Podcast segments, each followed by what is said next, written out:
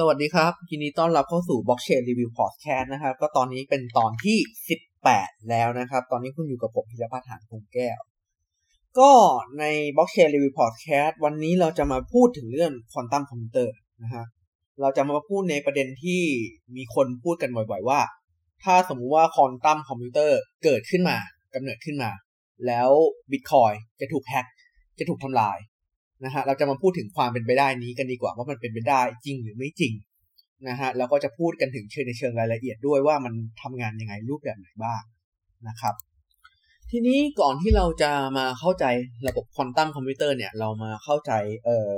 พื้นฐานของความปลอดภัยในทุกๆระบบก่อนดีกว่านะฮะก่อนที่จะไปพูดถึงควอนตัมโดยปัจจุบันเนี่ยในคอมพิวเตอร์หรือทุกระบบที่เราใช้เนี่ยเราจะใช้เทคโนโลยีที่เรียกว่าคริปโตกราฟีหรือเทคโนโลยีที่เรียกว่าการเข้ารหัส เทคโนโลยีเหล่านี้มันเป็นเทคโนโลยีที่ช่วยปกปิดข้อมูลให้เป็นความลับนะครับซึ่งมันจะทำให้ผมสามารถส่งข้อมูลจากที่หนึ่งไปสู่ยังอีกที่หนึ่งได้โดยที่ข้อมูลไม่ถูกแก้ไขในระหว่างทางนะฮะถ้าเกิดเราให้พูดถึงคริปโตกราฟีอย่างง่ายๆเนี่ยเราก็จะพูดถึงพวก Facebook หรือว่า Google เพราะว่าทุกวันนี้ตอนที่คุณใช้ Facebookหรือ Google ก็ตามแล้วคุณล็อกอินยูเซอร์กับพาสเวิร์ดในเวลาที่คุณทำงานนะฮะแอบเจ้านายเล่นอะไรประมาณนี้ในความเป็นจริงคือ Facebook กับ Google ไม่เคยรู้นะว่ายูเซอร์กับพาสเวิร์ดคุณเนี่ยมันเป็นอะไรเพราะว่ามันถูกเข้ารหัสชั้นหนึ่งด้วยเทคโนโลยีคริปโตกราฟีก่อนจะถูกส่งไปที่เซิร์ฟเวอร์ของ Google กับ Facebook แล้ว Google กับ Facebook เนี่ยทำหน้าที่แค่ verify ว่าข้อมูลตรงนั้นเนี่ยถูกต้องไหมนะครับเพราะฉะนั้นทีนี้เนี่ยไอ้ระบบแบบนี้มันไม่ได้ขึ้นอยู่กับแค่ Facebook กับ Google คริปโตกราฟีเป็นหนึ่งในพื้นฐานของทุกเทคโนโลยีที่ใช้ในการสื่อสารและปกปิดข้อมูลในทุกๆวันนี้นะครับทีนี้คำถามคือแล้วทุกวันนี้ถ้าเราพูดถึงแฮกเกอร์เนี่ยแฮกเกอร์ทำยังไงทุกวันนี้คริปโตกราฟีของเราเนี่ยก็ยังไม่ถูกแฮกนะฮะด้วยตัวเบสพื้นฐานของเทคโนโลยีจริงๆสิ่งที่แฮกเกอร์ทำได้ส่วนใหญ่นะฮะคือการเจาะเข้าไปที่ศูนย์กลางแล้วก็เข้าใจว่าเหมือนกับเทคคอนโทรลสิทธิ์ส่วนหนึ่งนะฮะแล้วก็เอาข้อมูลที่ได้ที่เป็นคริปโตกราฟีแล้วเนี่ยมายืนยันสิทธิ์คล้ายๆกับสมมุติว่าเวลาคุณโดนขโมยพาสเวิร์ดเนี่ยคุณไม่โดนขโมยตัวพาสเวิร์ดแต่คุณโดนขโมยข้อมูลที่ถูกเข้ารหัสแล้วทีหนึ่งแล้วก็ Facebook กับ Google ไปยืนยันสิทธิ์นั้นเรียบร้อยตรงนั้นเป็นจุดนั้นนะฮะเพราะฉะนั้นส่วนใหญ่แล้วจะเป็นอย่างนี้หรือว่าจะเป็นลักษณะของการฟิชชิงนะฮะฟิชชิงก็คือเหมือนกับว่ามีคนส่งอีเมลมาบอกคุณว่าช่วยส่งอีเมลกับพาสเวิร์ดให้เราหน่อยตอนนี้พาสเวิร์ดของเราตอนนี้ระบบของเรามีปัญหาอะไรประมาณนี้นะครับ ทีนี้คำถามคือทำไมทุกคนถึงพูดถึงควอนตัมคอมพิวเตอร์แล้วควอนตัมคอมพิวเตอร์คืออะไรนะฮะก่อนอื่นทุกคนคงรู้จักคอมพิวเตอร์คงรู้จักนะฮะถ้าเกิดสมมติฟังพอดแคสต์นี้ก็คงอยู่เขาคงใช้อุปกรณ์คอมพิวเตอร์มือถือก็ถือเป็นคอมพิวเตอร์นะครับก่อนอื่นถ้าเกิดสมมติว่าคุณอายุสักเอาเท่าผมแล้วกันผมอายุ27นะคุณจะเห็นเลยว่าในสมัยหนึ่งเนี่ยผมยังทันเพจเจอร์นะฮะในสมัยหนึ่งเนี่ยมือถือเคยมีขนาดที่ใหญ่มากแล้วก็มีขนาดที่เล็กลงเรื่อยๆและทำงานได้ดีขึ้นเรื่อยๆนะฮะซึ่งถ้าเกิดคนที่อายุเยอะกว่านี้เขาจะรู้เลยว่าการพัฒนาของเทคโนโลยีเนี่ยมันจะเร็วแล้วก็เร็วขึ้นเรื่อยๆในจุดนี้เนี่ยมันมีคนทำนายไว้แล้วนะครับซึ่งคนนั้นชื่อว่ากอร์ดอนมัวร์เนี่ยทำนายไว้ว่าความเร็วที่เพิ่มขึ้นของเทคโนโลยีเนี่ยจะเกี่ยวพันกับจำนวนที่เพิ่มขึ้นและขนาดที่เล็กลงเรื่อยๆของหน่วยประมวลผลซึ่งถ้าอธิบายง่ายๆคือกอร์ดอนมัวร์เนี่ยเขาบอกว่าหน่วยประมวลผลของคอมพิวเตอร์เนี่ยทุก4ปีมันจะมีความเร็วเพิ่มขึ้น1เท่าและมีขนาดที่เล็กลง1เท่านะครับ ซึ่งปัจจุบันหน่วยประมวลผลที่เล็กที่สุดของคอมพิวเตอร์ที่เราสร้างได้เนี่ยอยู่ที่ขนาดประมาณไม่กี่10อะตอมซึ่งถ้าเกิดมันเป็นอย่างนี้ต่อไปเนี่ยอีกสัก10ปีเนี่ยหน่วยประมวลผลของคอมพิวเตอร์จะมีขนาดเท่ากับ1อะตอมซึ่งเป็นหน่วยที่เล็กที่สุดเท่าที่จะเป็นไปได้แล้วและกฎของมัวก็จะสิ้นสุดลงเพราะว่ามันไม่สามารถจะเล็กไปได้กว่านี้แล้วนะครับทีนี้คำถามคือพอเราอยู่ในที่คอมพิวเตอร์มีขนาด1อะตอมแล้วคำถามคือคอมพิวเตอร์มันจะเร็วได้กว่านี้อีกไหมถ้าเกิดเราไปถึงจุดๆนั้นก็คือคอมพิวเตอร์ก็เร็วได้แค่นั้นหรอซึ่งนักวิทยาศาสตร์เนี่ยก็เลยได้ค้นพบแนวคิดหนึ่งซึ่งก็คือควอนตัมคอมพิวเตอร์เขาได้ค้นพบว่าถ้าเกิดคอมพิวเตอร์เนี่ยทำงานอยู่ในระดับอุณหภูมิที่มีความเย็นมากพออะตอมจะเคลื่อนที่อย่างแปลกประหลาดและผิดหลักฟิสิกส์ ซึ่งแทนที่ปกติข้อมูลที่เป็นหน่วยอะตอมเนี่ยมันจะส่งข้อมูลได้ระหว่างอะตอมที่อยู่ไกลๆเท่านั้นแต่ถ้าเกิดพอไปอยู่ในหลักการของควอนตัมคอมพิวเตอร์แล้วมันจะส่งข้อมูลกันแบบหลักฟิสิกส์มันจะส่งข้อมูลกระโดดข้ามไปดามาได้แล้วก็ทำให้หน่วยบิตไอ้หน่วยอะตอมนึงเนี่ยสามารถเป็นได้มากกว่าแค่0และ1ปกติหน่วยที่เล็กที่สุดของคอมพิวเตอร์คือบิตซึ่งจะมีเป็นข้อมูลเป็นแค่0หรือ1แต่ถ้าเกิดเราใช้หลักการของควอนตัมคอมพิวเตอร์เข้ามาร่วมด้วยเนี่ยไอ้บิตเนี้ยมันจะสามารถได้เป็นทั้ง0และ1ในเวลาเดียวกัน ซึ่งมันอาจจะงงในหลักการคอมพิวเตอร์แต่อย่างที่บอกมันเป็นการหลักการที่ผิดหลักการฟิสิกส์มากมันคล้ายๆกับว่าเดิมทีข้อมูลเป็นได้แค่0กับ1แต่คราวนี้ข้อมูลมันเป็นทรงกลมมันสามารถเป็นได้ทั้ง0และ1ในเวลาเดียวกันขึ้นกับว่าเราจะวัดมันในระนาบไหนซึ่งตรงนี้อาจจะงงนะฮะมันอาจจะงงมากๆเลยสำหรับคนที่ไม่เข้าใจว่าควอนตัมคอมพิวเตอร์คืออะไรเอาเป็นว่าสุดง่ายคือควอนตัมคอมพิวเตอร์คือมันคือสุดยอดเทคโนโลยีอันนึงที่จะทำให้คอมพิวเตอร์เร็วสุดยอดเลยละกันนะครับเอาว่าเข้าใจแค่นี้ก่อนทีนี้ปัจจุบันเนี่ยโจทย์ทั่วไปที่เราใช้ซุปเปอร์คอมพิวเตอร์รันในทุกวันนี้ซึ่งอาจจะต้องใช้เวลาเป็นพันปีควอนตัมคอมพิวเตอร์เนี่ยอาจจะใช้เวลาแค่3นาทีนะอาจจะใช้เวลาแค่3นาทีเลยและนั่นเท่ากับว่าถ้าเกิดด้วยความเร็วของคอมพิวเตอร์ขนาดนี้มันมีความเป็นไปได้ทางเทคโนโลยีหลายๆอย่างที่สามารถทำได้เราสามารถประมวลผลได้ AI ได้เร็วยิ่งขึ้นสามารถคำนวณโจทย์หลายๆอย่างได้เร็วยิ่งขึ้นเต็มไปหมดเลยนะครับและหนึ่งในนั้นคือการแฮก Bitcoin นะครับ แต่อย่างที่ผมบอกหนึ่งในสิ่งที่ผมว่าคุณควรกังวลมากกว่ากังวลเรื่องว่าควอนตัมคอมพิวเตอร์จะแฮก Bitcoin ได้ไหมนะฮะก่อนอื่นผมขอพูดก่อนว่า Bitcoin เนี่ยมีมูลค่าประมาณ0.17 ทิลเลียนประมาณ 170,000 ล้านบาทในวันที่ผมพูดอยู่นี้นะซึ่งอาจจะฟังดูเยอะก็จริงแต่ว่าไอเทคโนโลยีที่ Bitcoin มีความปลอดภัยอย่าง encryption เนี่ยมันก็ถูกใช้ในเทคโนโลยีอื่นและระบบอื่นๆมากมายมหาศาลในโลกระบบการธนาคารก็ใช้ encryption ถ้าเราพูดว่า Quantum Computer จะสามารถทำลาย encryption ใน Bitcoin ได้มันก็สามารถทำลาย encryption ในระบบอื่นๆได้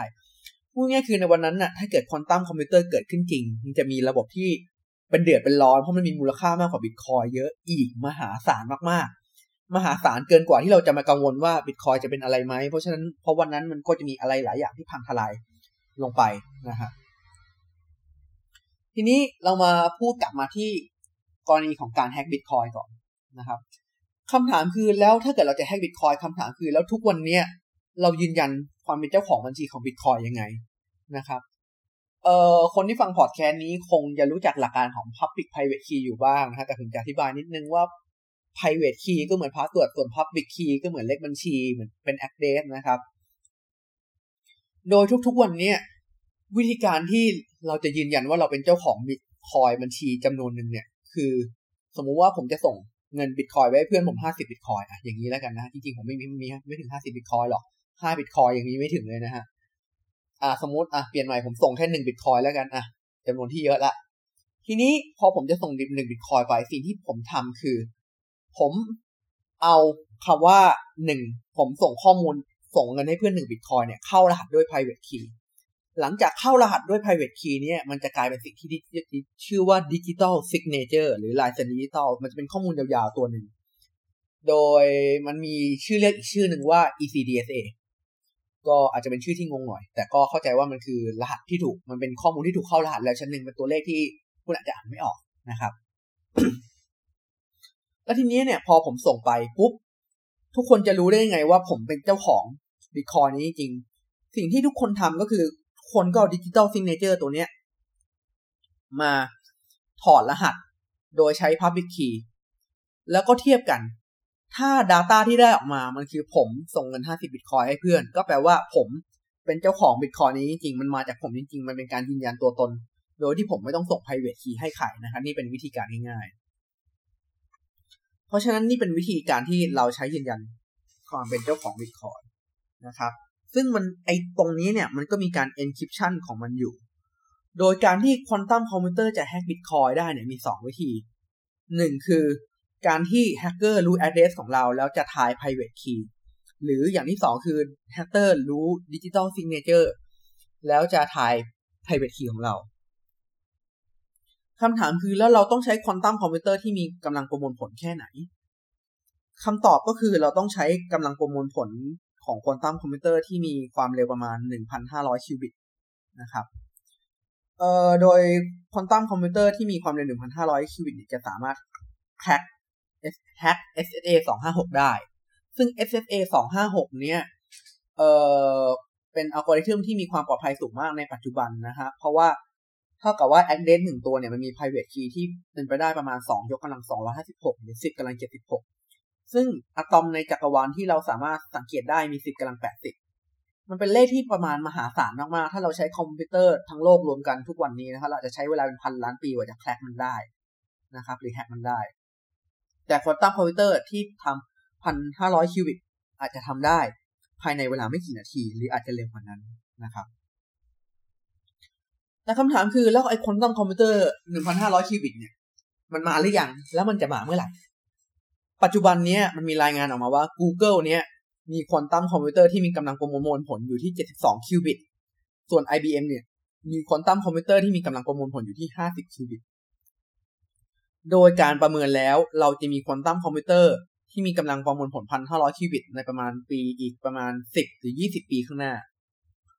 ซึ่งสิ่งที่น่าสนใจคือควอนตัมคอมพิวเตอร์ที่จะสามารถแฮก Bitcoin เนี่ยจะต้องเป็นควอนตัมคอมพิวเตอร์ที่ถูกออกแบบมาสำหรับการแฮก Bitcoin โดยเฉพาะนะฮะอันนี้เป็นข้อมูลที่ผมไปอ่านมานะครับจริงๆผมไม่ได้มั่นใจในตรงนี้เท่าไหร่นะฮะแต่เท่าที่อ่านมามันบอกว่าอย่างนี้เพราะฉะนั้นควอนตัมคอมพิวเตอร์ที่ออกแบบมาทุกวันนี้ไม่ได้ออกมาสำหรับการแฮก Bitcoin พวกนี้คือมันจะเป็นเทคโนโลยีที่อีกห่างไกลมากกว่ามันจะถูกแฮก Bitcoin ได้นะฮะนี่คือกรณีที่เราพูดถึงแฮกด้วย address แต่ถ้าเราแฮกด้วย ECDSA มันอาจจะง่ายขึ้น ECDSA เนี่ยคือหรือ Digital Signature เนี่ยมันจะเกิดขึ้นก็ต่อเมื่อเราทำการโอน Bitcoin จาก address 1ไปอีก address 1และนั่นทำให้ best practice ของ Bitcoin บอกว่าคุณควรจะ generate address ใหม่ทุกครั้งเพื่อทำให้ address นั้นน่ะมันไม่มี ECDSA หรือ Digital Signature อยู่มันจะได้มีความปลอดภัยขึ้นมันจะได้ถูกแฮกยากขึ้นนะครับทีนี้คำถามคือเราพูดถึงว่าในกรณีที่สมมติว่าควอนตัมคอมพิวเตอร์วันนั้นมาถึงแล้วจริงๆกรณีที่เกิดขึ้นจะเป็นอะไรได้บ้างก่อนหนึ่งผมต้องพูดว่าก่อนหนึ่งว่าระบบ Bitcoin เนี่ยเป็นซอฟต์แวร์ซึ่ง Bitcoin เป็นซอฟต์แวร์ที่สามารถพัฒนาตัวเองได้และโดยหลักการแล้วเนี่ยถ้าควอนตัมคอมพิวเตอร์จะมาเนี่ยมันจะมีหลักการที่เรียกว่าควอนตัมเอนคริปชันหรือการศึกษา